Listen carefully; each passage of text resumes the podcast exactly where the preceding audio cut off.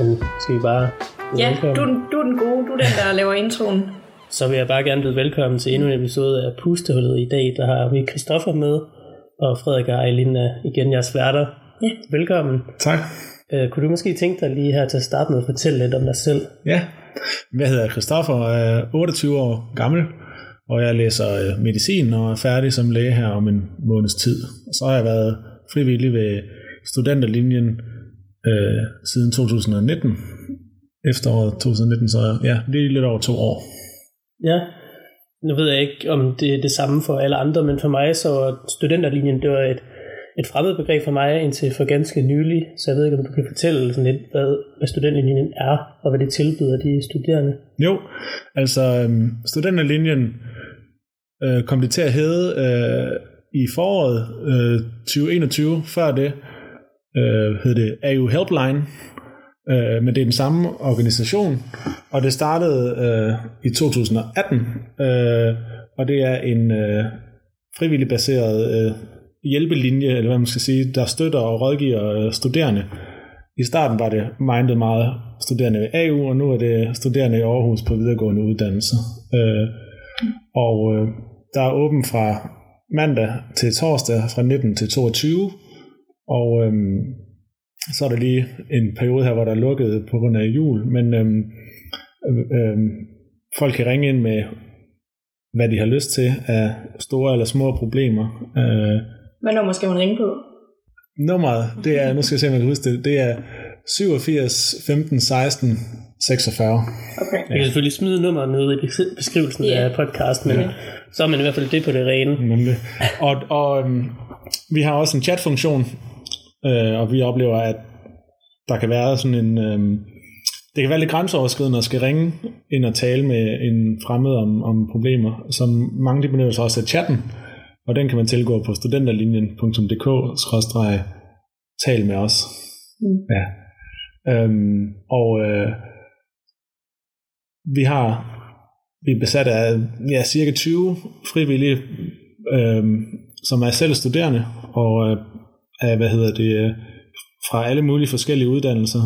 Øhm, og så får man kan sidde og bemande telefoner og chatlinjer ved os, så oplærer vi så folk over sådan øh, ni uger, hvor vi gennemgår øh, et emne hvert uge og træner med sådan nogle case call, kalder vi det, hvor at, øh, at øh, ja, folk får mulighed for at øve det her med at, at tale med folk. Så, så folk er relativt godt øh, klædt på til at takle alt lige fra ja, eksamensstress, øh, studievanskeligheder af den ene eller anden art, men også øh, psykiske problemer eller fysisk sygdom, de ting, der kan komme med bekymringer eller sådan noget med det, øh, sorg i forbindelse med dødsfald eller sygdom i familien, eller sociale problemer, altså det er meget bredt, også med identitet og, øh, og kultur har vi også arbejdet rigtig meget på, ligesom at, at, og, øh, at blive gode til at, at håndtere forskellige problemer, der kan stå, når man er fra, øh, opstå, når man er fra en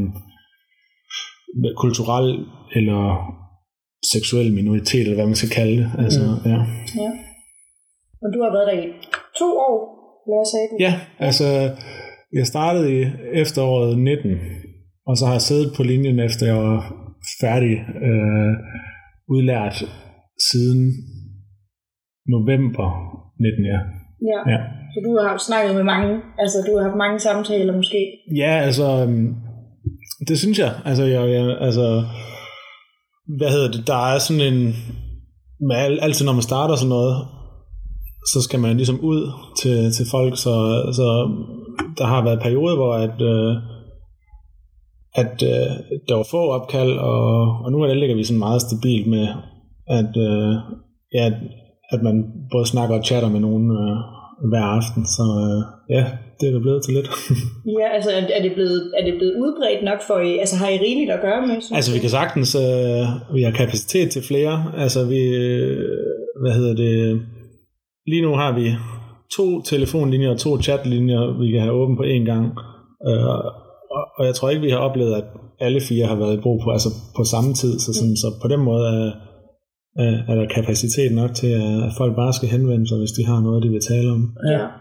Og hvad er det folk, de normalvis tyr til? Er det chatfunktionen, eller ringer de? Jamen, øhm, der, der er flest chats, Mm. øh, men der er ikke nær som, eller hvad hedder det, der er ikke så stor overvægt af chats i forhold til telefonopkald, som jeg måske ville have troet, øh, og i og med, at telefonen, det, det bruger folk mindre og mindre på en altså reelle telefonopkald, det er som om, der er et eller andet, det bruger man nærmest kun til sådan noget med, når man skal ringe til lægen, eller Ja. ordne et eller andet. Øh, så, men, øhm, og det er nemmere at lige chat, når man øh, sidder jeg ved ikke, i bussen eller et eller andet, hvor, hvornår, hvor folk nu er, når de, de skriver til os. Det er også mindre personligt, tænker jeg. Præcis. Når er så tæt på. Nemlig.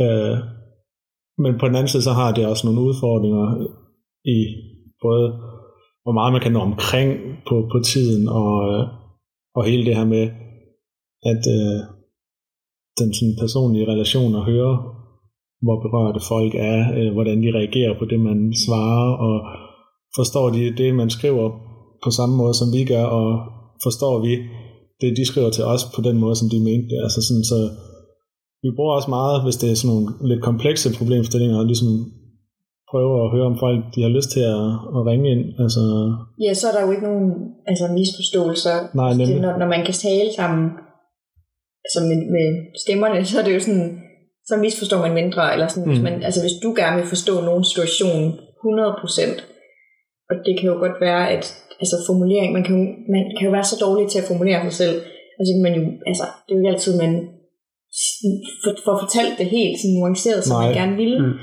nej, over besked, som man Nej, kunne have gjort.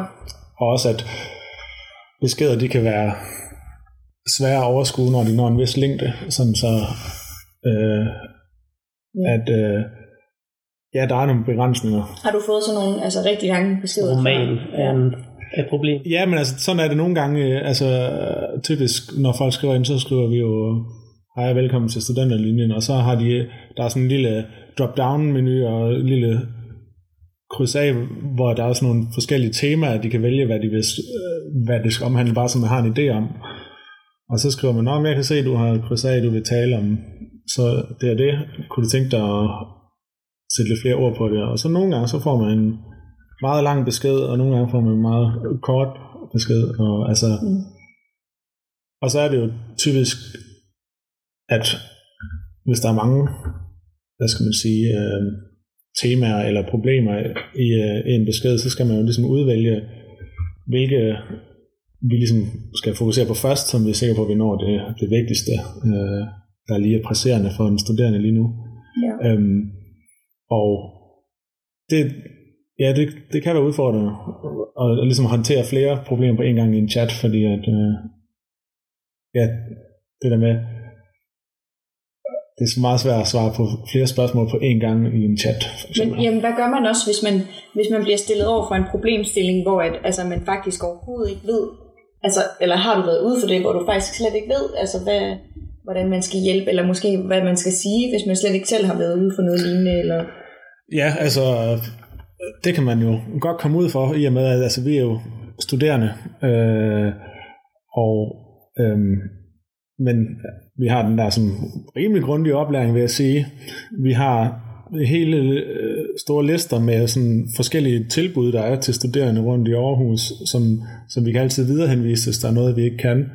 Så er der fordelen ved, når at, at vi har en chat, så, så hvis ikke at de andre, der er i rummet, de sidder og besvarer et opkald eller en chat selv, så, så kan vi hjælpes ad. Så på den måde, og det kan vi ikke, når det er i telefonen, fordi at det, der, der er det kun den, der tager opkald, der ligesom taler med den, øh, den der ringer ind. Ja. Øh, så, og vi, vi er en blanding af, af nogen, der er helt nye, og nogen, der har været længere tid, ligesom mig, og, og, og sådan, i og med det også er os selv, der oplærer de nye, så får man sådan hvert semester også lige gennemgået det der teori og alle de forskellige ting, mm. øh, som folk kan hyppigst ringer ind med.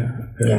så, så, og, man, og det kan også være nogle gange, det er jo så særligt, når folk ringer ind, men at der er også noget gavnligt i bare at lytte, altså at folk får ligesom fortalt problemet, og føler, der er nogen, der modtager, og sådan, altså, Mm. så det kan man altid hjælpe med. Øh, ja.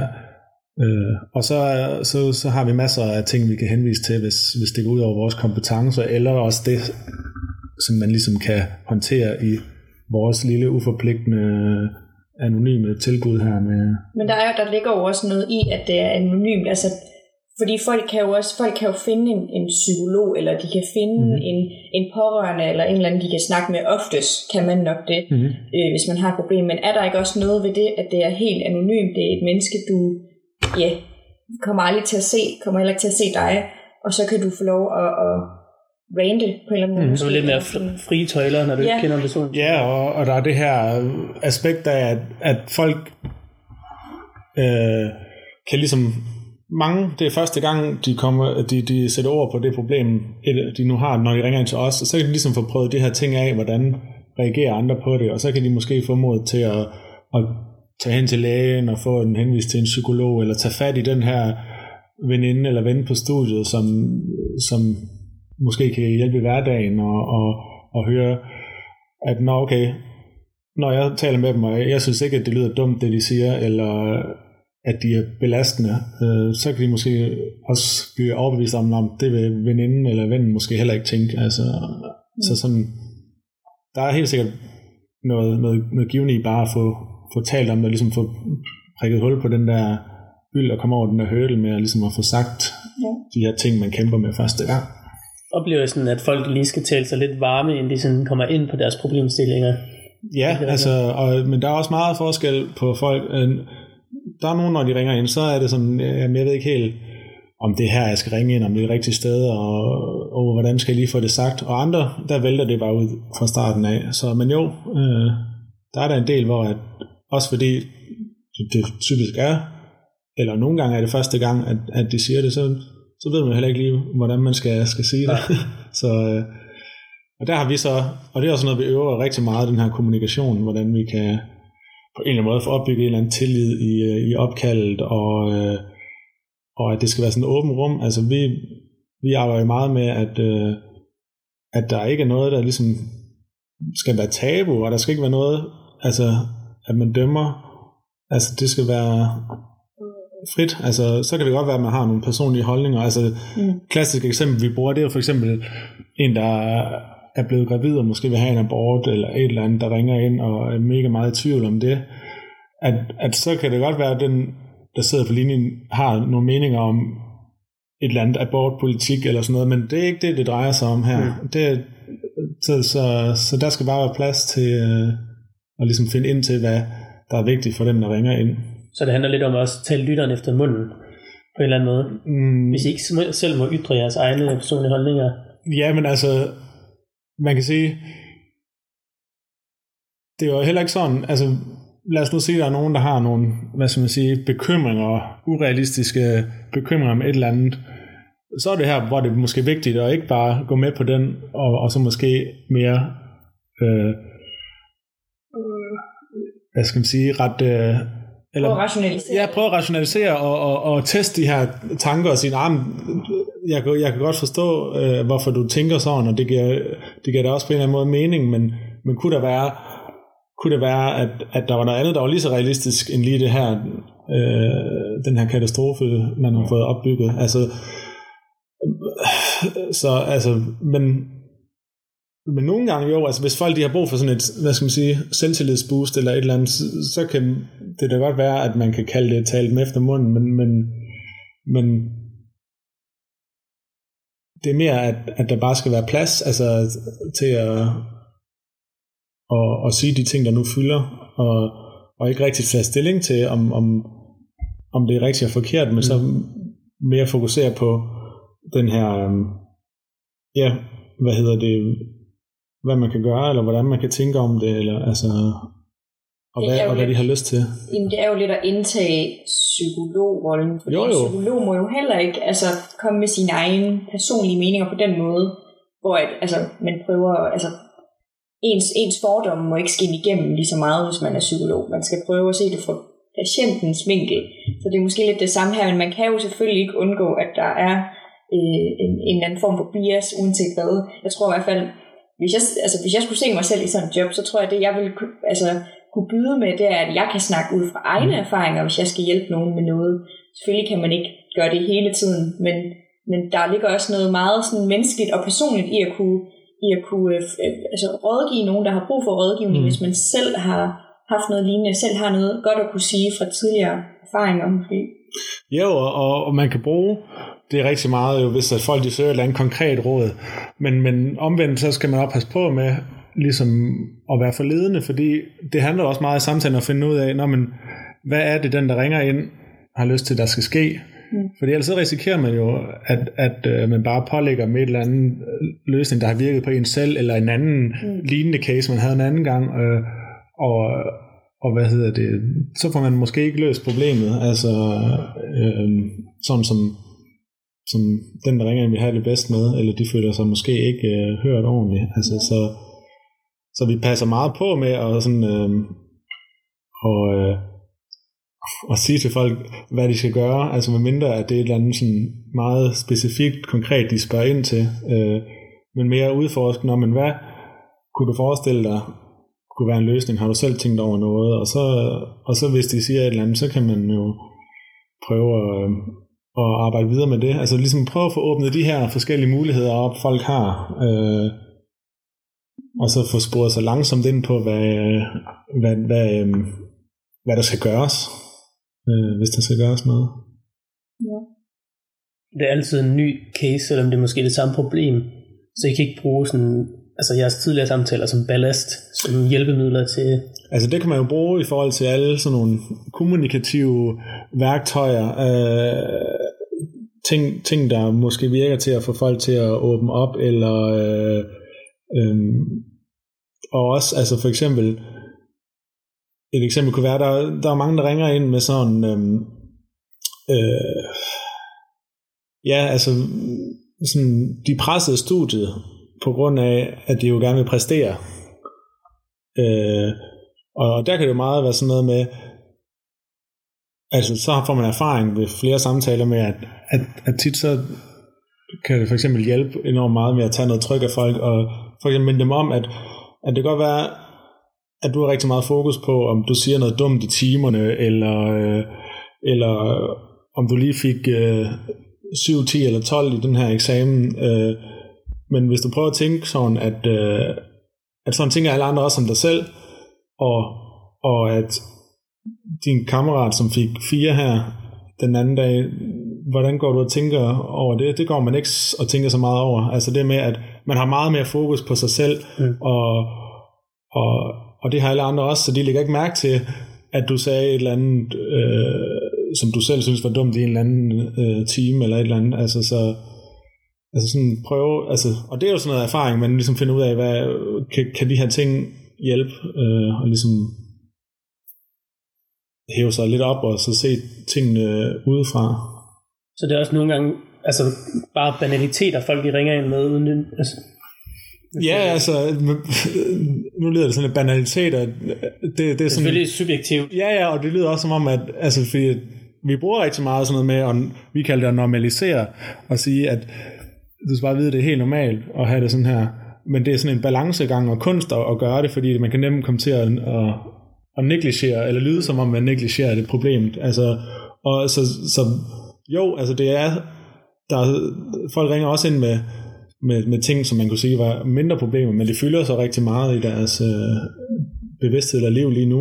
Øh, men jo, altså folk ringer ind med, med pres på studiet, det er en træls opgave, men der er også nogle, der ringer ind, som har mistet en ven, der har begået selvmord, eller sådan nogle, altså sådan nogle virkelig tunge emner, eller altså mm. selvskade, og altså sådan nogle, øh, hvad hedder det, ja, og altså så det er alt muligt. Så jeg oplever også, at I sådan, føler er nødsaget til måske henvise til sådan rigtig psykologhjælp eller lægehjælp. Ja, altså vi har en, en liste med, og det er også en del af oplæringen, som at, at kunne spotte sådan de her, okay, hvor, hvem, hvem tror vi har brug for noget lidt mere end, end bare lige øh, os, eller hvad man skal sige. Mm. Altså, fordi det er enormt godt, at folk ringer til os, også selvom de har nogle hvad skal man sige, meget alvorlige problemer, fordi så kan vi hjælpe dem videre, og, og alternativet, det kunne måske være, at de ikke, fordi det er sådan en stor hurdle, og skal, skal tage kontakt til egen læge, eller psykiatrien, eller et eller andet, altså, så, så er det jo fint første skridt at, at, at, at ringe til os. Og det kan også være svært at anerkende, at man har brug for Ja. den hjælp. Og man har nogle gange brug for at høre det fra en objektiv person, der faktisk, altså, ikke at, altså, det er jo også en ekspertise i sig selv, et, altså at kunne, at kunne fortælle nogen, hvornår de har brug for noget mm. bestemt. Men, men man kan også godt fornemme det fra jer, når I har snakket med så mange, så, burde I også, så kan I godt fornemme, og så tror jeg måske, det kan have en større vægtning hos den person, at de får det at vide, end hvis de selv skulle nå frem til den konklusion. Ja. Ja, men og også, at, at jeg tror også, at folk de tit er meget ærlige i, i og med, at det er, er anonymt, og det, at, at, at, øh, at de får måske ikke sagt det helt samme til, til en, de har et eller andet familiært eller venskabeligt forhold til, netop fordi man går og tænker så meget over, hvad andre tænker om en. Øh, og altså nu taler vi lige om psykisk sygdom, altså, men altså sådan noget som det, det er jo, der er meget tabu omkring det. Altså, så, så der tror jeg, at det er en styrke, at vi ligesom er anonyme, og, Mm. og der er ikke en chance for, at vi kunne finde ud af, hvem de var, øh, og vi har tavshedspligt og alt det her. Mm. Så, øhm, og så også, at fordi nu kommer det til at lyde som om, at, at det var hele tiden, vi har, altså øh, vi får de opkald en gang imellem, Ja. men så, så det der med, at, at vi lærer det igennem, og, og ligesom prøve det mange gange, jo, det gør man, når man sidder en årrække måske, men, men ellers er det også fordi, at, at det er en del af, af, af oplæringen, altså ligesom at, øh, og det er ikke fordi, vi skal sidde og sige, åh, oh, det lyder som om, du har en depression. Nej. Vi skal sige, øh, at ej, det, det lyder jo godt nok hårdt.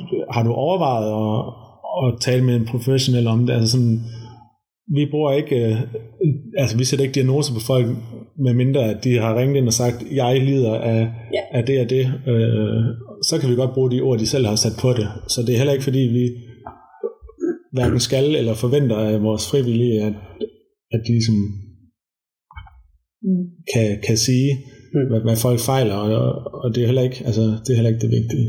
Nej, det vigtige er bare, at de kan tale med nogen, og, kom, og måske bare komme ud med noget. Mm. Nogle gange så er det ikke altid, altså det der med at komme med en løsning, nogle gange er også bare at få sagt det, og Ja. komme ud med noget. Men nu snakkede du om øh, altså, specifikt øh, skolestress, uddannelsesstress. Ja. Altså, øh, oplever du, at, at der er en bestemt gruppe af elev, eller studerende fra en bestemt uddannelse, der ringer ind? Nu er du selv fra medicin. Mm. Øh, jeg har en ven fra medicin, han sidder lige nu og knokler løs for at læse op til eksamen. Jeg har ikke noget i den næste måned. Altså Mm. sådan, jeg har det nemt, og det har han ikke, så jeg ved, at der er nogen, hvor det er lidt mere... Hvor det er tungere. Ja, jo, men altså, der er da stor forskel på, på de forskellige studier, også hvornår ligesom at øh, presset ligger. Mm. Øh, fordi man kan sige, det er rigtigt, at medicinstuderende har nogle perioder, hvor at, at har nogle perioder, hvor at man er rigtig øhm, presset. Men omvendt, så, så har vi ikke det der pres med øh, sådan løbende skal lave opgaver og sådan, altså sådan, så det er forskellige ting. Ja. Men, men, men man har det, når man har siddet der og snakket med mange, altså sådan for eksempel, er der på jura, øh, oplever jeg, at der er rigtig meget pres omkring sådan noget med, med karakterer for eksempel. Og, og på medicin, der er der rigtig meget, folk snakker om, og hvor meget de har læst, og jeg kan så også meget uden ad og sådan noget, og, og indtil man ligesom har gået der nogle semester og, og ligesom finder sig til rette i det der, så, så er der rigtig meget sammenligning med, at, at og man, man, man tror, at de andre de læser mere end en, og kan en mere, og jeg læser måske meget, men, men jeg forstår det ikke, og altså sådan, øhm, øh, og så er det Træls at være sådan en show-off. hvad for noget? Også træls, at der skal være sådan en show-off Ja. typer.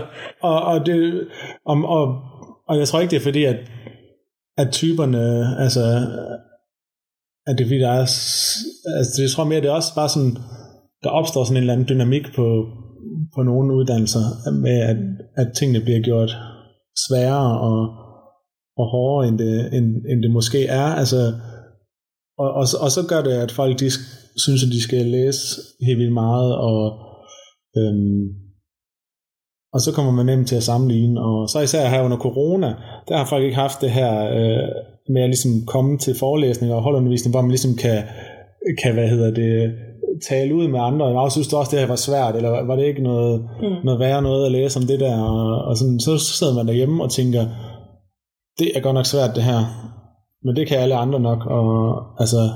Mm. Det er nemt at komme, køre det op i sit eget hoved, ja. når, man er, når man er isoleret. Præcis. Ja, det var også, altså sådan, det har vi jo nok alle sammen altså længes, længes lidt efter, at der var noget socialt, mens mm. der var lockdown, og at man, altså vi havde jo, ja, vi havde haft et eller to semester over Zoom, ja. hvor det var sådan, kæft man, hvor, vil, hvor savner man at være i det fysiske rum, og, og man, man indser, hvor vigtigt det faktisk er ja. at kunne øh, have sin studiegruppe og have sine kammerater og snakke med dem om, om forskellige ting i det her studiemiljø. Det synes jeg i hvert fald var vigtigt for mig. For jeg kunne slet ikke se meningen i studiet mm. på et tidspunkt. I, I en kort periode, der var jeg sådan, hvad laver jeg? Eller sådan, jeg forstår ikke, hvad der foregår. Så er det svært, hvis man ikke har det sociale til ligesom at holde en fast i de der nederen perioder. For eksempel, hvis det er det, man ligesom kommer igennem på det sociale. Ja, og bare det at være fysisk til stede til mm. undervisning og have en, altså, altså det gør så meget, også ja. i forhold til, hvis man nu er typen, der ikke, øh, ikke lige øh, rækker hånden op over Zoom for, mm. for at out sig selv for en el for at stille et spørgsmål, men selv tænker, at det er et dumt spørgsmål. Ja. Det føler jeg i hvert fald personligt, det har jeg større øh, motivation, motivation til at gøre, hvis jeg sidder til en forelæsning, eller hvis ja. jeg sidder i sådan en holdundervisning. Mm. Så stiller jeg alle de dumme spørgsmål, så gør alle mennesker det. Så. Men Zoom, der synes jeg, der gav, der gav det lidt sådan en følelse af, at det, det tog andres tid, og det, ja. nu sidder vi her, folk vil egentlig bare gerne i seng, eller et eller andet. altså. Og men det er ret lækkert at kunne sidde derhjemme i sin underbukser og have ja. forelæsning. jo jo, og man kan også sige, men det er sådan lidt en, øh, ja, tvækket svær, altså det med, at det er enormt rart, men man kan også sige, man skal heller ikke have meget blød ryggrad for at så få mindre ud af undervisningen også. Altså, ja, tak. Hvis man lige bliver liggende i sengen øh, og lige slår kameraet fra. Og det. Jeg lavede ikke noget. Altså. Og, og det har intet hele semesteret, virkelig. Men du klarede dig alligevel? Ja, det gik. Ja, ja. ja heldigvis. Det. ja, det, det gik alligevel ja. en mærkelig grund. Jeg, altså, jeg sad et helt semester, Zoom-semester, jeg lavede ikke en dyt, og jeg kom alligevel ud med 10-10. Altså, jeg var sådan, det er hvad, fandme stærkt. Hvad, jeg, jeg var sådan, min, min hjerne, jeg var sådan, jeg skal bare bestå, please, Gud, lad mig bestå. Men det er jo også øhm, et, et emne om, om sådan eksamensangst, og specielt når det har været over Zoom, og vi skal jo også til at have eksa- mm. eksamen over Zoom igen, de fleste af os. Okay. Øh, det er jo lige blevet rykket, har jeg, altså mm. også, der skal op til januar.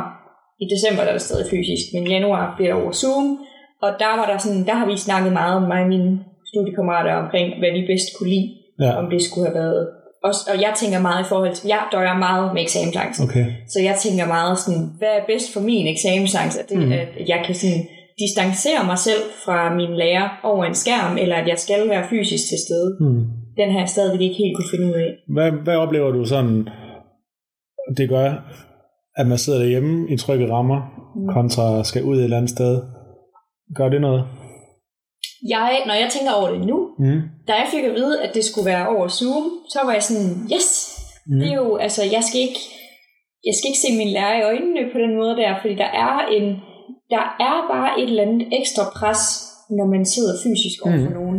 Sådan, ligesom et interview, eller en første date, eller et eller andet, man sidder der, og man skal sælge sig selv, og man, altså, man bliver nervøs, og det kan mm. ses, at man er nervøs. Og man ved, at den anden person opfanger de ting ved en gør ja. en mere nervøs, men det kan man ikke se over Zoom. Man kan ikke lukke den der angstsved der, man får under armene. Ja, præcis, præcis. Det er jo lige det. Altså, jeg oplevede øh, til sidste Zoom-eksamen, det var rigtig mærkeligt. Jeg gik, jeg gik, og jeg, altså, jeg gik en tur lige inden jeg skulle op, mm. og jeg var sådan helt rystet, og jeg fik, altså, jeg fik helt kvalme, og jeg kunne ikke spise noget hele morgenen, og jeg var okay. virkelig sådan, jeg blev syg, altså jeg blev ja. fysisk syg, Hvilket jeg havde aldrig oplevet det på den måde før. Og så sætter jeg mig ned og kommer på Zoom, og lige så snart de, min lærer dukker op, mm. og jeg skal til at tale totalt roligt. Altså sådan, der var ikke noget lige pludselig. Ja, og jeg for, det forstår jeg ikke, altså, hvordan det kan lade sig gøre på den måde. Og sådan, altså, og det, det du beskriver der, det er jo, hvad skal man sige, den Altså det er pisse ubehageligt tiden op til, men det er jo den gode form for eksamensangst, man skal sige. Yeah. Fordi der er også folk, der oplever den der med, at øh, de har alt det andet, der du beskriver, og så også, at øh, klappen går ned. Det var også det, jeg lige fortalte Frederik, inden vi kom herop, at jeg har en, tror jeg godt, jeg må sige, at jeg har en veninde, der var op i dag, som øh, var, vi, vi bor sammen, så, så op indtil da, jeg har set hende læse, og hun mm. har været så rolig, og jeg var sådan, er du, ikke, er du ikke lidt bange, eller sådan lidt sådan stresset, eller også dagen før, er du ikke, nej, nej, jeg er helt rolig. Og hun sagde, hun var rolig, lige indtil hun kom op, og så får hun et angstanfald, og, og hyperventilerer, og, og begynder sådan at græde, og Okay. altså, det var, hun fik stadig gode karakterer, men altså, det er jo, det er jo også træls. Og det er jo sådan nogle ting, der gør, at man altså, har den angst Ja. Over eksamen, fordi man ved, man får angst. Mm. Om det så er lige før eller, eller midt i situationen. Jeg ved ikke, om det også er noget sådan rent kognitivt, der sådan forstærker det, når du forventer, at du kommer til at have den her angst i situationen, at så, det, så går du og har angst over det. Ja, altså det tænker jeg da, fordi det ser man da med alle mulige andre angstsygdomme, at angsten for angsten, det, ja. det er det værste, Mm. og at, at det bliver sådan selvforstærkende og en ond spiral. Og det har de jo faktisk, øh, som det synes jeg, i hvert fald personligt henviser jeg mange til det, men øh, studenterrådgivningen, der ligger nede på Rysgade her i Aarhus, øh, den er landsdækkende, men de har en afdeling i Aarhus også, de har jo sådan nogle kurser specifikt til mundtlig øh, Mm. eksamensangst, altså den her, dem der oplever, at, øh, at de får angstanfald og klappen kan ned, øh, hader mundtlige fremlæggelser og mundtlige eksamener, øh, fordi det er sådan lidt en svær størrelse, den her med, med, med eksamensangst, fordi det kan sagt, eller typisk så er det jo pisse kloge mennesker, der, der læser rigtig meget, og, og så er det den der præstationen inden til eksamen, der virkelig, øh, virkelig fucker op for dem, for, øh, fordi at de øh, får, øh, får det dårligt, og, og den berømte klap. Og, og det er enormt svært, og altså det kan man ikke læse sig ud af jo, fordi at, Mm. at, øh, at øh, du har de der 20 minutter eller en time, eller hvor lang eksamen er til ligesom at komme ud med alt det, du kan, og hvis, Ja. hvis det så ikke fungerer. Så, så der har de sådan nogle workshops og gruppe øh, øh, forløb og sådan noget til Er det ligesom gratis, at øve. eller er det bare noget, man Ja. kan melde sig til? Øh, studenterrådgivning fungerer sådan, at man skal ringe til dem, og øh, så har de øh, en flink dame, der sidder og visiterer. Øh, de tilbyder både, hvis, øh, hvis man har brug for øh, altså sådan deciderede psykologsamtaler, så kan man komme i et forløb, der er fem samtaler, også helt gratis, og uddanne psykologer. Og det, det kan være alt, om det er depression eller angst eller et eller andet. Og så har de så sådan nogle specifikke tilbud til, øh, til folk med eksamensangst. Mm. Øh, så man kan ringe til, øh, til studenterrådgivningen. Dem kan jeg ikke lige nummer på i hovedet, men øh, det er bare at søge studenterrådgivningen. Eller ind på srg.dk. Der kan man finde alt relevant. Nej, det er, ja, altså for studenter, det er ja. deres hjemmeside, studenterrådgivningen. Mm. Øhm, og de har også øh, kurser og Ja. pjæser for perfektionisme, som også er en stor ting blandt studerende i Danmark. Mm. Øh, øh, og ja, Det er, altså, det er også frivilligt, hvordan fungerer det? Nej, det, øh, lige hvordan det sådan fungerer med betaling og sådan noget, det ved jeg ikke. Altså, hvem der, hvem der, hvem der hvad, finansierer det, men altså, de, de har det i de store universitetsbyer, både Odense og København og, og her i Aarhus. Og det er professionelle øh, psykologer. Mm. Øh, og det er også, hvad hedder det, som de er lidt begrænset af, at øh, de tilbyder korte forløb. Man får kun fem samtaler. Så, så, men, men det kan være en god start, og måske en god første oplevelse med, med, med psykologer, inden man... Øh, og så er det også gratis, det er rart som studerende. Ja, for det er, det er altså dyrt Det er dyrt, selvom man får henvisning, så giver man jo en 300-400 kroner per, øh, for en per time. Ja. Ja. Øh, Og så er det fordelen ved studenterrådgivning er jo også, at hvis det er noget, der på en eller anden måde har en, en rod i, eller en connection med studiet, at så er de jo enormt erfarne inden for, for det. Øh, hvor en almindelig praktiserende psykolog kan sagtens være pisse god til det, men, men de kan også ligesom, altså det kan godt tage tid at finde den psykolog, der passer til en, og Det der med at kunne relatere. jeg kunne relatere, og, og at det er en, der lige interesserer sig og, og er pissegod til lige præcis din type problemer, eller, eller praktisere noget, som virker på det, altså fordi de, er- der er forskellige tilgange. Mm. Øhm, ja. Nu snakker du meget om det her med eksamensangst, og det tænker jeg, det er en helt normal ting lige i den her tid specielt. Er der sådan et konkret råd, altså, som man plejer lige at føre af, hvis man, hvis man er bange, som plejer at virke, hvor folk lige tænker, nå ja, det er sgu da rigtigt, det du siger. Øh, altså, det er, man kan sige, det er lidt svært at, at give sådan et svar, fordi jeg har det meget sådan, at jeg synes, der findes forskellige former for eksamensangst. Mm. Altså et af den her, hvor man får den her reaktion på dagen op til eksamen, og, og som måske øh, umuliggør en at, at præstere ordentligt. Øh, og, og det er jo nok noget med, at man skal have, øh, altså, have, have øvet det, og, og altså, det er måske svært at komme med et råd, der lige sådan øh, kan løse det sådan med et knips. Øh, men, øh, men, der, men der bruger man jo typisk det med, at for eksempel sådan noget med vejrtrækning på dagen, at, at når man sidder og venter på, at man skal op der, så, så kan man øh, prøve at, at, at, at trække vejret. Der er sådan en øvelse, hvor at, at man altså virkelig sådan fokuserer på at lukke alle andre tanker ud, og så bare kun fokusere på vejrtrækningen, hvor man så trækker vejret ind, tæller til fire, mens man trækker ind, holder en pause, tæller til fire. Ind gennem næsen, ud gennem munden. Ja, Sådan. jo. Ja. Og så øh, holder pause og puster ud over 4 sekunder, og så holder pause inden næste øh, vejrtrækning også, og sådan ligesom også bare blive ved med, og så kan det godt være, der kommer alle mulige tanker, men prøv at blive ved med at sidde og fokusere på den her værtsrækning, og virkelig gå op i det der med at bruge 4 sekunder på hver del af det. Øh, og det kan sådan give noget ro lige her nu, og måske clear hjernen, men, men, men hvad hedder det, øh, og, og så er der nogen, der, altså, den, den vil jeg bare lige sige, den synes jeg faktisk er god. ja, når man, øh, prøvet selv, hvis jeg har altså, været presset, eller været ja, lidt angst for noget, mm, så fordi det, det, det, det den gør, det er, at den jo fysisk går ind og får pulsen ned. mm, Så hvis din puls kører sådan her, og du bare får hjertebanken, Ja. ja. så hjælper det jo på det. Den er nemlig rigtig god med hjertebanken, og man kan også bruge den, hvis man ligger dagen inden eksamen og ikke kan sove. Mm. Øh, kan den også være god til at, at få ro. Øh, men altså, d- derudover, så, så kan det jo også hjælpe, altså, øh, men det, det er nok noget, man skal have gjort forud, men sådan gå og, og, og forestille sig, eller måske tale om nogen, den her konkrete situation. Okay, hvordan ser det ud i rummet, når du kommer derind? Okay, du kommer ind, der er, er en sensor og en, øh, en underviser, og der er måske en øh, bor med en grøn du, og så, øh, hvad gør du så? Nå, men så, så altså sådan tale, tale, tale dagen igennem, eller eksamen igennem.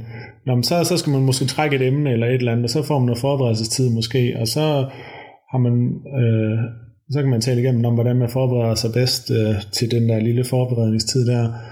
Og så, øh, hvad hedder det, øh, og hvis det er et oplæg, man kan øve inden, så, så ligesom ja. prøve at få, få, få øvet det, altså prøve at sige tingene. Øh, øh, der er også nogen, der oplever, at det kan hjælpe enormt meget at sige det. Som det første point, jeg bliver ekstremt nervøs. Øh, og det er ikke fordi, jeg, jeg ikke har forberedt mig. Det er simpelthen fordi, jeg får eksamensangst. Og, og, og der, der vil, vil jeg da håbe, at, at øh, de fleste undervisere og sensorer, de så vil, øh, vil, hvad hedder det, øh, virkelig forsøge sig at hjælpe, altså, og ikke bare lade en stå. Og, De fleste, de, de modtager jo også en med det udgangspunkt, forhåbentlig, mm, at de fleste mennesker har en form for eksamensangst, eller Mhm. bliver ængstelige, når de skal op. Ja. Det ved de jo godt.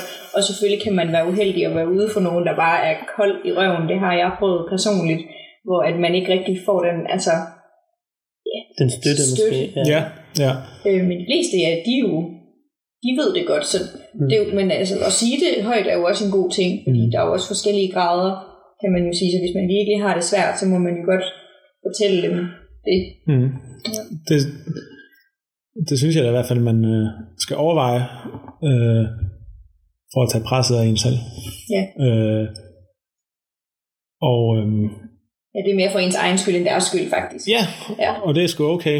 Og øh, altså, de er jo ikke særlig presset over at skal sidde og høre den ene. Ja, det har de den vel anden. prøvet før. Ja, det er det. Så, øh, og, og det er sådan, det er jo bare en, en hvad skal man sige, øh, utaknemmelig situation, det der med, at et helt halvt års arbejde, eller, altså det kulminerer på, at du kan præstere for den der korte tid, og det er Ja. jo pisse unfair for, for, for dem, der, øh, hvor det er en form, der ikke passer dem. Altså, Ja. Jeg føler mig sådan, min, altså min taktik, det er at have så lave forventninger, at bare bestå, Mm. bare bestå. Men det er jo også et privilegie, at jeg har kan have den taktik, fordi jeg har en uddannelse, hvor, hvor karakter ikke betyder, vi Ja, ja, og, og det er jo nemlig ikke alle uddannelser, det er sådan, og det Ja. kan være enormt svært, fordi øh, i forhold til, hvad du vil efter. Hvilken arbejdsgiver, der kigger på dine mm. karakterer, øh, den kandidat, du gerne vil have, forskellige Og- ting. Mm. det leder mig også lidt ind på egentlig, at, at det er vigtigt, altså for eksempel på medicin, der betyder karaktererne ikke noget Mm. øh, som sådan. Det kan betyde noget sådan for folks øh, perfektionisme og sådan noget, Ja. så, så der er for nogen, det har en kæmpe sådan personlig betydning, men sådan for, for ens videre øh, uddannelse og videre øh, job og sådan noget, der, der tror jeg ikke, der er særlig mange, der kigger på karaktererne. Mm.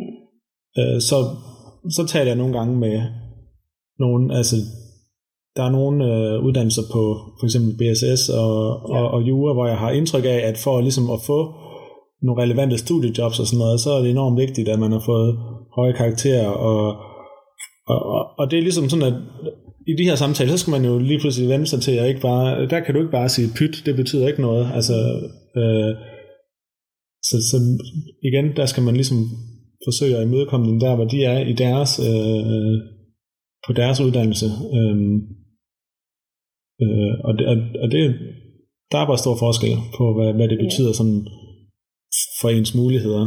Og så er der så det med, at rigtig mange studerende, de, de har så sådan nogle personlige, øh, hvad skal man sige, øh, holdninger eller forventninger om, øh, hvad man skal have af karakter.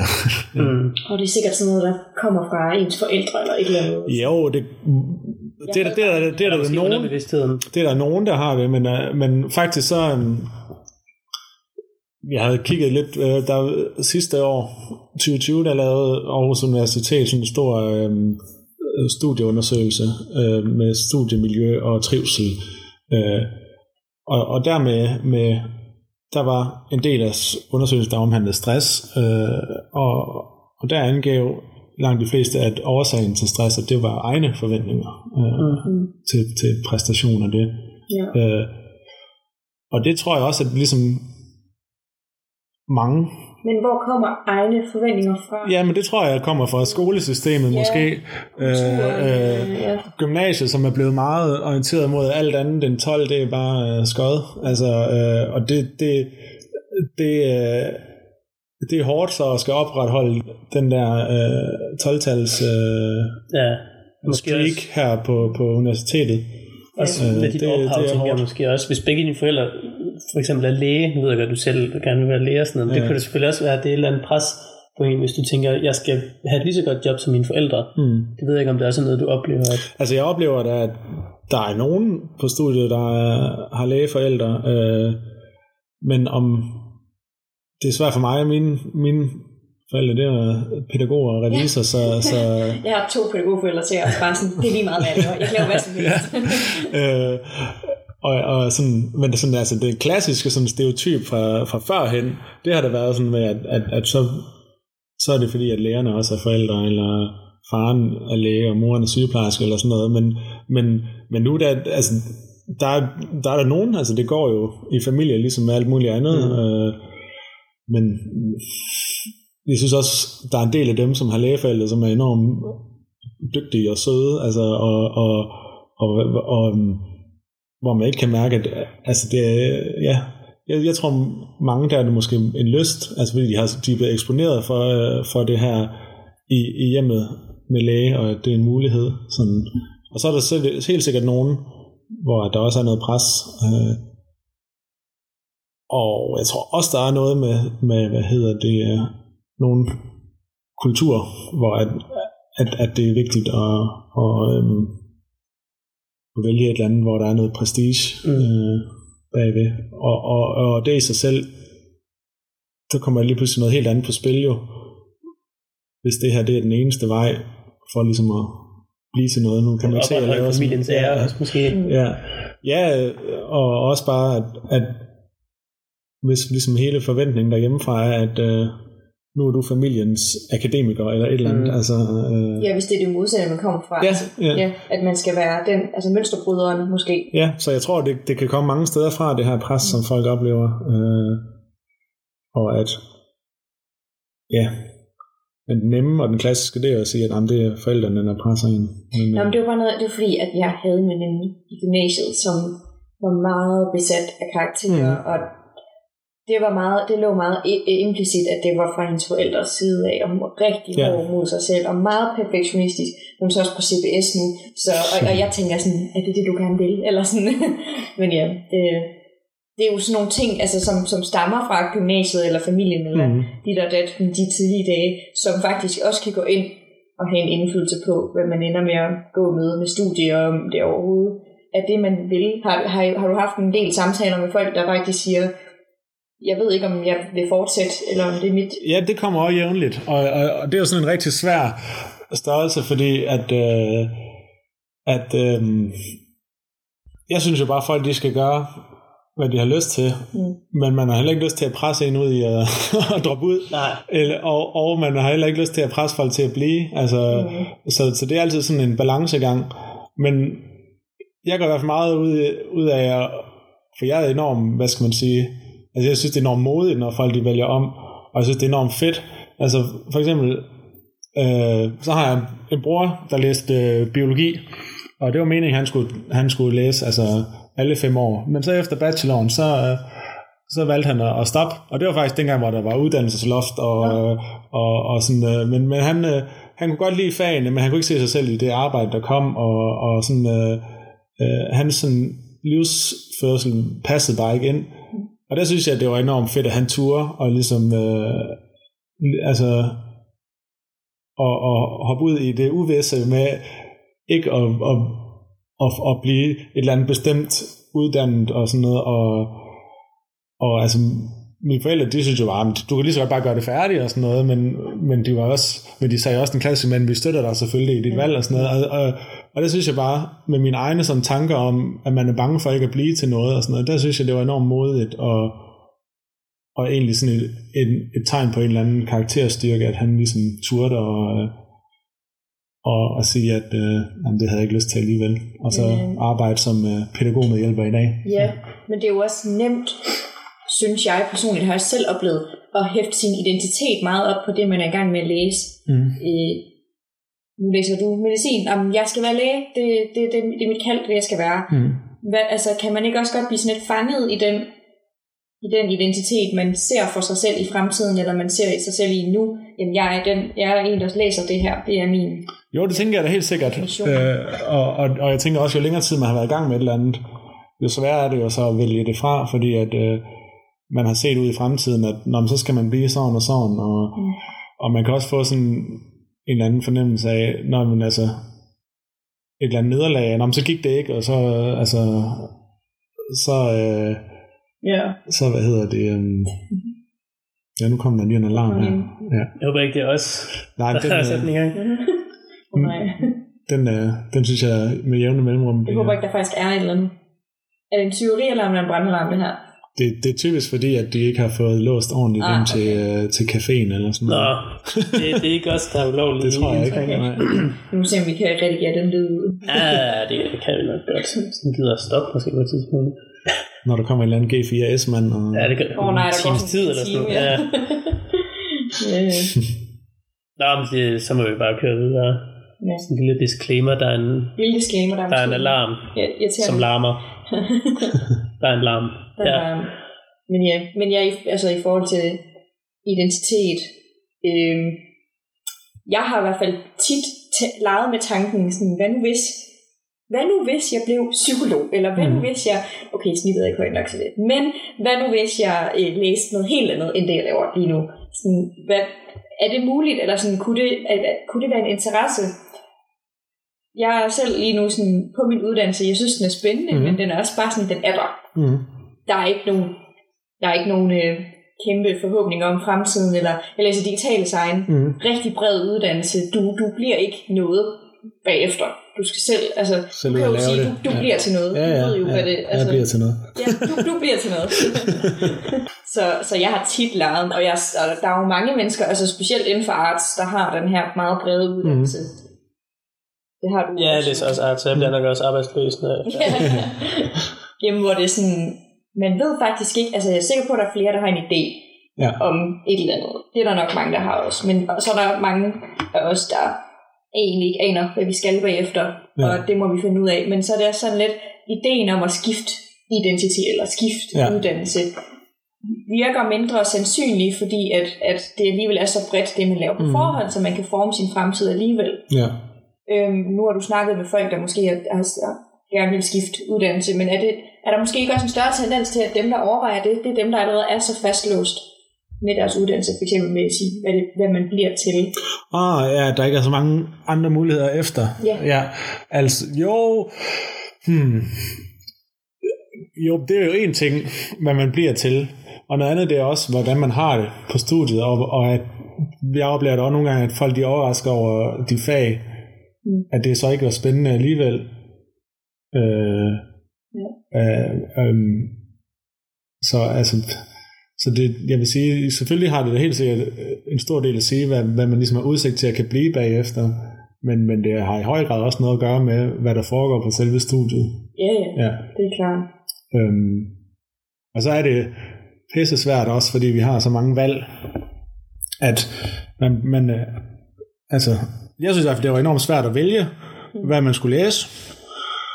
Og så Gud hjælpe mig, så selvom man jo startet på et studie, så den der tvivl om, om der var andre spændende ting, Mm. som, man, som, man, som var federe, den forsvinder ikke jo. Så på et eller andet tidspunkt, der nåede jeg til sådan en erkendelse af, Nå, men hvis jeg har det godt her,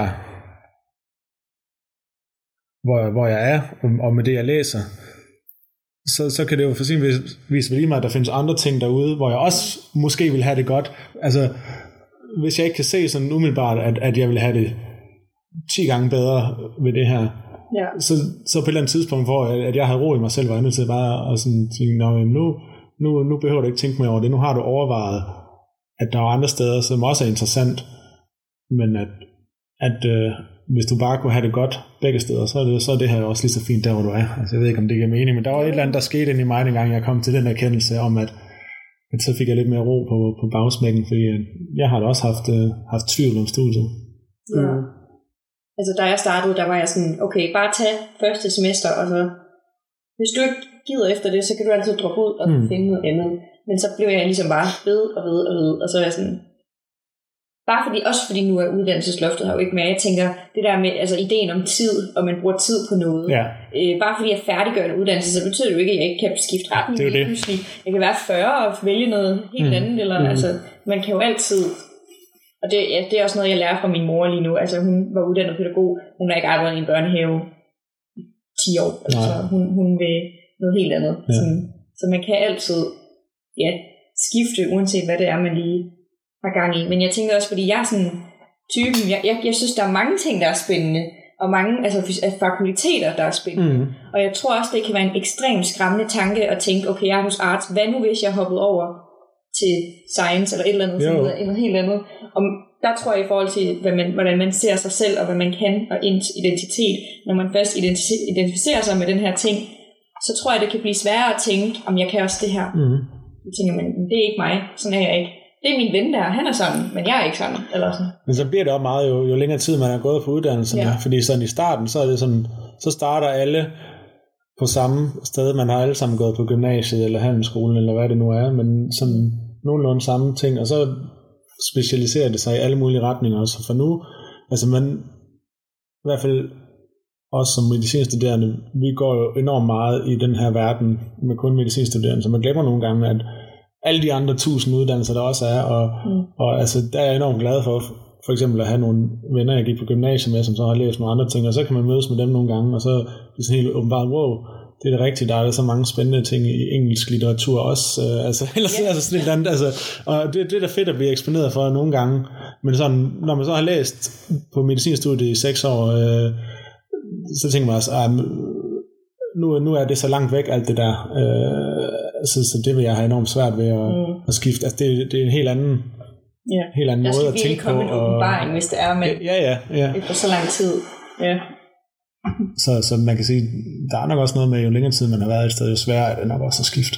ja, og det er jo også, fordi der er et, et sikkerhedsnet. Hmm. Man har sine venner fra studiet, man har sin omgangskreds, man har historikken, man har den viden, man har fået, Mm. og sådan, ja.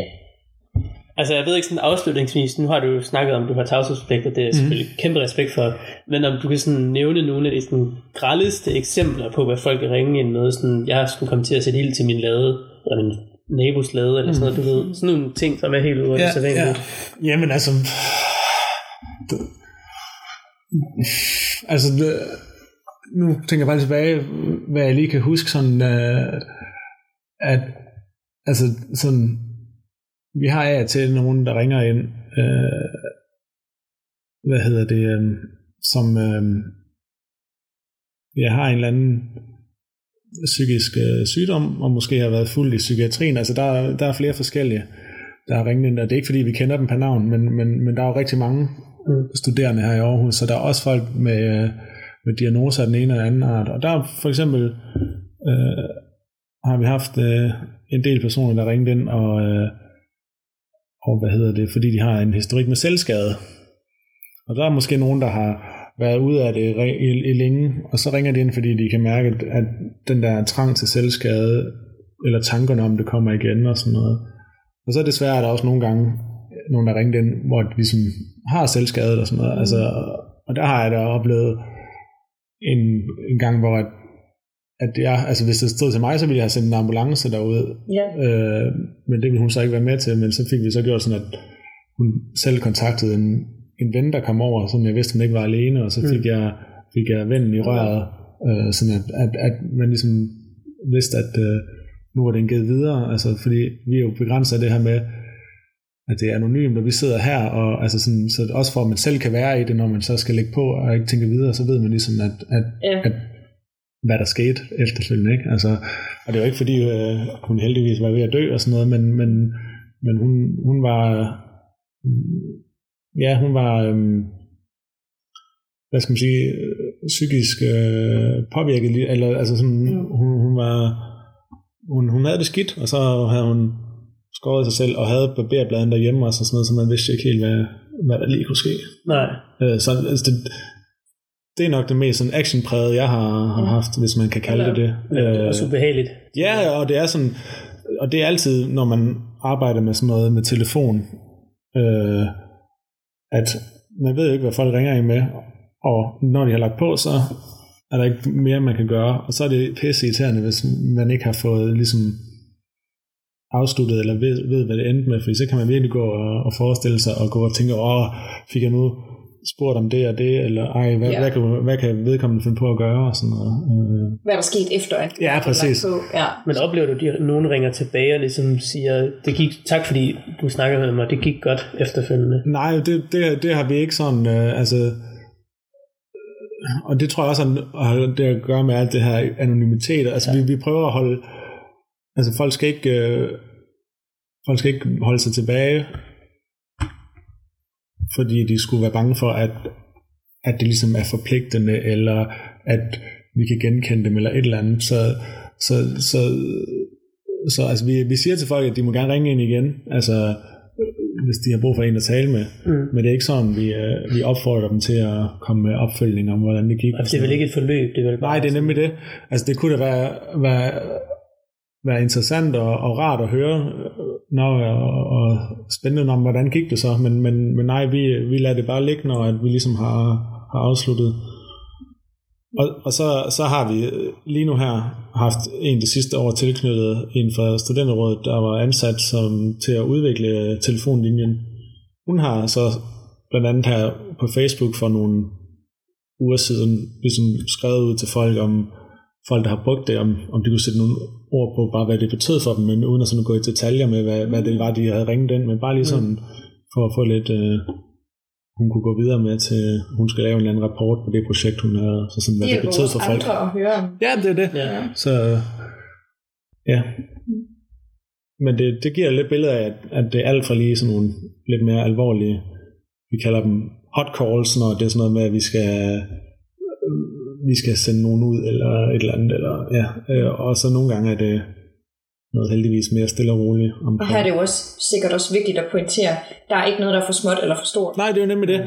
Øh, og vi træner det her med, hvad gør vi, hvis der er sådan nogen, der ringer ind, og vi bliver bekymrede for deres hvad skal man sige, sikkerhed lige nu her og nu. Øh, så, så vi, vi, vi kan håndtere mange forskellige ting, og hvis ikke vi kan, så, øh, så kan vi i hvert fald sørge for, at folk kommer videre. Ja. Øh, så det er bare en opfordring til at, at ringe ind, uanset om, øh, det er store eller små Jeg er jo på ting, man arbejde bøvler med. netop til at tage af de problemer, de har. Ja, nemlig. Og, øh, og vi tager alt, øh, alt øh, seriøst. Altså der er ikke, øh, ja. Så, fordi man kan også tænke sig, nå okay, så er der folk, der ringer ind med sådan nogle alvorlige ting her, så er mit lille problem omkring øh, den her eksamen, eller den her dumme opgave, ikke så stort, men, øh, men det, det er det til at snakke med os. Altså, Mm. alt, Også hvis de får hjælp jo, uanset hvad. Altså, hvis det er, bare er en opgave, og de kan ikke komme i gang, og de har noget omkring det, mm, jamen bare det at få snakket, det kan måske være, så kommer de i gang, så får de det gjort, og så jamen, det er det. der Og-. Og det der med, at sådan den der subjektive følelse af en eller anden bekymring eller smerte eller sådan noget, altså den er der jo, uanset om problemet er stort eller Ja. småt i gåsøjen. Øh, så, så, så det er derfor, at, at vi skal jo hjælpe med at, den der ubehag, folk har, selvom at, at det så er et mindre problem, der ligesom er, er årsagen til det. Mm. Ja. Og sådan her helt afslutningsvis, nu snakker vi meget om eksamensangst, som Mm. måske er meget øh, op i tiden, hvis vi sådan skulle rise op de konkrete råd, for Mm. uden det her med at trække vejret dybt. Ja. Også for at folk ligesom kan nyde juletiden Ja. i ro og med, hvad, hvad er det, man kan gøre. Mm. Altså, og det igen, der er rigtig mange forskellige problemer, eller gener, eller hvad vi skal kalde det, som folk oplever jo øh, op til eksamener. Øhm, et, det er, folk læser rigtig meget, øh, så det kan være svært at holde koncentrationen. Så man kan, altså, og det er altid sådan, der hvor jeg har oplevet mest pres op til eksamenerne, det er jo så gerne, om det er også ved at være så tæt på, at altså alle de her gode råd med, uh, du skal være struktureret og lægge en plan og sådan noget, det er måske lidt passé. Mm. Øh, så derfor vil jeg gerne tale om ting, der kan måske hjælpe her og nu. Øh, og, og alt det andet her med at strukturere læsning og sådan noget, det er også vigtigt, og sådan noget, men, men det er nok nogle planer, der skal lægges et vist stykke tid inden, at, øh, Mm. altså, og det kommer selvfølgelig an på, når folk skal op og sådan noget. Men tilbage på sporet, det var, at øh, det er for eksempel øh, svært at holde koncentrationen til at læse mange timer. Så der kan du være sådan noget med at øh, ligesom øh, være god til at, øh, at holde pauser. Det, ja, og det, fordi det, det er typisk der, hvor folk de, øh, skærer ned på pauser, fordi de har travlt med at skal nå det her. Men det er bare sådan, at, at øh, man får mest ud af at læse, hvis man, hvis man gør det i kortere perioder, og det er ikke fordi, man så skal holde timers pauser, men, men det er nogle gange råder folk til, det er at ligesom, øh, når de sidder og læser, så læs tre kvarter, så hold en pause på 5-10 minutter, hvor du kommer op, ud til kaffemaskinen, laver en kaffe, gå en tur rundt om blokken, et eller andet, øh, og så sæt dig ned og læs tre kvarter igen. Og, så, øh, og hvis man er dårlig til det her, så sæt, øh, sæt øh, en alarm. Øh, og så må du kun læse de der tre kvarter, så skal du minimum op og stå og gå ud til i køkkenet, eller, øh, eller hvad du lige har, har behov for. Og så kan du sætte dig ned og fortsætte, og, så man ligesom øh, hele, hele tiden holder sig, holder sig skarp. Det er en ting. Så er der rigtig meget bøvl med, med søvn op til eksamen også. Og øh, der kan man bedre det med det, der hedder søvnhygiejne, som er, øh, hvad hedder det, masser af råd til, hvordan man ligesom holder søvnen hellig og, og bedre den. Det er sådan noget med, når vi når aften, så dæmp lyset i din lejlighed. Ja. Øh, øh, have mørke inde i øh, soveværelset. Have det sådan køligt. Lad være med at læse eller andre ting i sengen. Sengen den er til at sove. Mm. Øh, eller have sex med sin partner, eller hvad, hvem man nu har lyst til. Mm. Det må man gerne i sengen. Nå, øh, men, øh, men hvad hedder det? Øh, øh, så øh, øh, hvis man ligger og ikke kan falde i søvn, så øh, stå op, sæt dig og læs noget skønlitterært, et eller andet, der interesserer en, indtil man bliver træt. Det kunne være en idé. Øh, men øh, prøv at undgå at ligge i, øh, i ja, mere end en halv time og prøve at falde i søvn, så, så, så op, fordi ellers så kommer man ind i den onde cirkel, hvor man bare ligger og kigger på, på klokken. Mm. Øh, Så hellere gøre noget, hvor man, bliver, hvor man kan mærke, at man bliver træt. præcis. Ja. Og så findes der sådan nogle meditationsapp. Der findes jo en, der hedder, en app, der hedder Eksamenshjælp. Mm.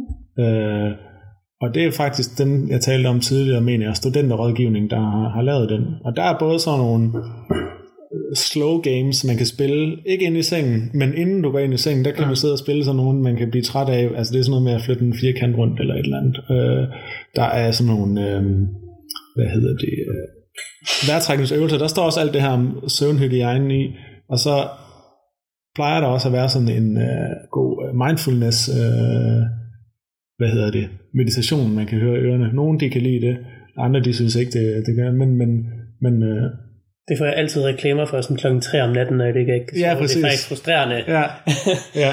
Og, det, er, og, og, og det, det er det rigtig svære ved det her med søvnhygiejne, det er, at man skal ligesom have gjort alle de her ting, og ligesom prøve at undgå at komme ind i den der, hvor man ligger tre timer, fordi der er det rigtig svært. Altså, og der er mit bedste råd, når man først er der, så, så, så kom op og lige sidde ude i sofaen og læse et eller andet kedeligt, eller Ja. høre et eller andet kedeligt podcast. Eller, Måske den her podcast, Ja, for eksempel. det bliver en lang snak, ja. Og øh, hvad var det, jeg tænkte mere? Ja, så er der alt det her med, øh, ja, tal med, med folk om den her angst. Øh, og øh, typisk oplever man, når man fortæller folk, man har det skidt med den her eksamen eller et eller andet, så får man et eller andet igen, at Nå, men det har jeg også oplevet, eller Nå, men sådan har jeg det faktisk også nu. Øh, at virkelig tænke på, at man ikke er den eneste, og folk synes ikke, man er dum, folk synes ikke, man er svag, Mm. fordi man kommer og, og, og, og siger det. Og man er ikke en belastning. Altså, man kender det jo selv fra ens venner, når de kommer og fortæller om problemet. Det er det første, man tænker, det er ikke, åh, hvor er det træls. Altså, det, det er sådan noget, man selv går og tænker, og andre tænker. Fortæl det. Tal med folk om det. En, en ting til det er også, vær ikke bange for at spørge dine medstuderende om hjælp. For Ja. I, er, I alle sammen i samme båd, så, mm. så snak med dem. Bed dem om hjælp. Jeg har fandme bedt mange om hjælp om alt muligt. Og Mm. også det, jeg selv tænker er små, dumme spørgsmål, men som faktisk har hjulpet mig rigtig meget i min forståelse af det, Mm. jeg skulle læse op til, eller et eller andet. Øh, Så ja, det hjælper også, synes jeg. Og så motion. Mm-hmm. det kan også gøre en, den der fysiske træthed, ja. den er ikke at, at kæmpe sig af, altså, øh, og, og så lad være med at løbe tur lige inden du skal sove, men, men, men gør det et eller andet på dagen, kom ud i noget dagslys, altså Mm-hmm. sæt en halv time af imellem læsning, altså det er sgu godt givet ud, og det kan være enormt svært, fordi man sidder og tænker der, Nå, så når jeg ikke at læse det, jeg skal, hvis jeg skal Mm. lægge pauser ind og sådan noget, men øh, Måske lige inden du skal til eksamen, der synes jeg også, det er en god idé at gå, gå ud og gå en lille tur. det kan nemlig også give ro, og ligesom øh, mærke benene. Ja. Men som ofte så plejer det vel også at gå, tænker jeg, selvom man er så angst op til eksamen. Det er Så nemlig også det andet. nok Gå. det er også at ligesom, ja, og det er forskelligt, om det hjælper folk, det er at, at kigge tilbage, om, mm. hvordan plejer det at gå. Ja, det plejer jo vel Og, det, at gå. og, det, og for de fleste, der plejer det at gå. Ja. Og så er det også det med, at typisk så er man bange for det der skrækscenarie med at dumpe en eksamen. Og, og det er altså, folk der dumper ek- eksamen, er- jeg kender mange, som er de klogeste, sødeste mennesker og bliver pissedygtige læger, selvom de har, har hvad hedder det, dumpet en eksamen. Ja. Og det kan sgu komme over folk, det, sgu, det kan ske. ja, fuck det, at man dumper. Ja. Altså, du har jo tre forsøg, nogle gange kan du endda få, det, få et fjerde forsøg. Ja, Så, og, og hvad hedder det, og der er ikke det der pres mere på samme måde med, at, hvad hedder det, um, fremdriftsreform og sådan noget. Altså, det skal gå meget galt for, at man kommer ud i et eller andet, hvor man bliver smidt ud af studiet, fordi man kommer bagud eller et eller andet. Altså, og så fuck det der med, at, åh, så når jeg det ikke til normeret tid, og alle de andre, de går bare lige igennem og sådan noget. Altså, brug den, brug den tid, man har, Mhm. altså, og har brug for. Det, øh, ja, om, om man bliver færdig et halvt år senere, eller et år senere end normeret tid, det i sidste ende, der tror jeg ikke, det, det gør en stor forskel. Så længe ens mentale, mentale helbred overlever Præcis. og klarer sig, det er så er det jo det der er vigtigste. vigtigst. Ja. Øh, og så skulle man være uheldig at komme til en reeksamen, så, så findes der jo, øh, hvad hedder det, grupper, man kan tage fat i os. Mm. Det, det vil jeg også sige. Øh, fordi man kan sagtens føle, at man er den eneste i verden, men øh, det er man ikke. Mm. Og ellers fra uge 2, der er der gang i studenterlinjen igen, så, så ring man ind kan bare ringe alt, hvad man ja. har Ja. lyst til. To. Fra 19 til 22, Ja. mandag til torsdag. Super. Det er måske også en positiv note lige at slutte Ja. på. Og nu kan jeg afsløre, at det er tirsdag den 21. december i dag. Når den er udkommet, så er det fredag den 24. december. Mm-hmm. Så herfra skal der bare lyde et indstemmigt glædelig jul. Ja, god jul. Ja, og hygge jer og husk at slappe af derude og ikke stress for meget. Ja, og det er okay at lige holde lidt øh, julefri indimellem. Det er altså vigtigt. Det er det, jeg Så- gør lige nu. Mm. Det, Ja, nyd din flæskesteg mm. i dag. Og øh, så vil vi bare sige tusind tak, fordi du havde lyst. til Tak at fordi være jeg med, måtte komme forbi. Ja, Men selvfølgelig. tak for det. Og tak fordi I lyttede med, øh, siger Frederik og Ejlin. øh, vi lyttes ved næste gang. Ja. Bum. Hej hej. Hej.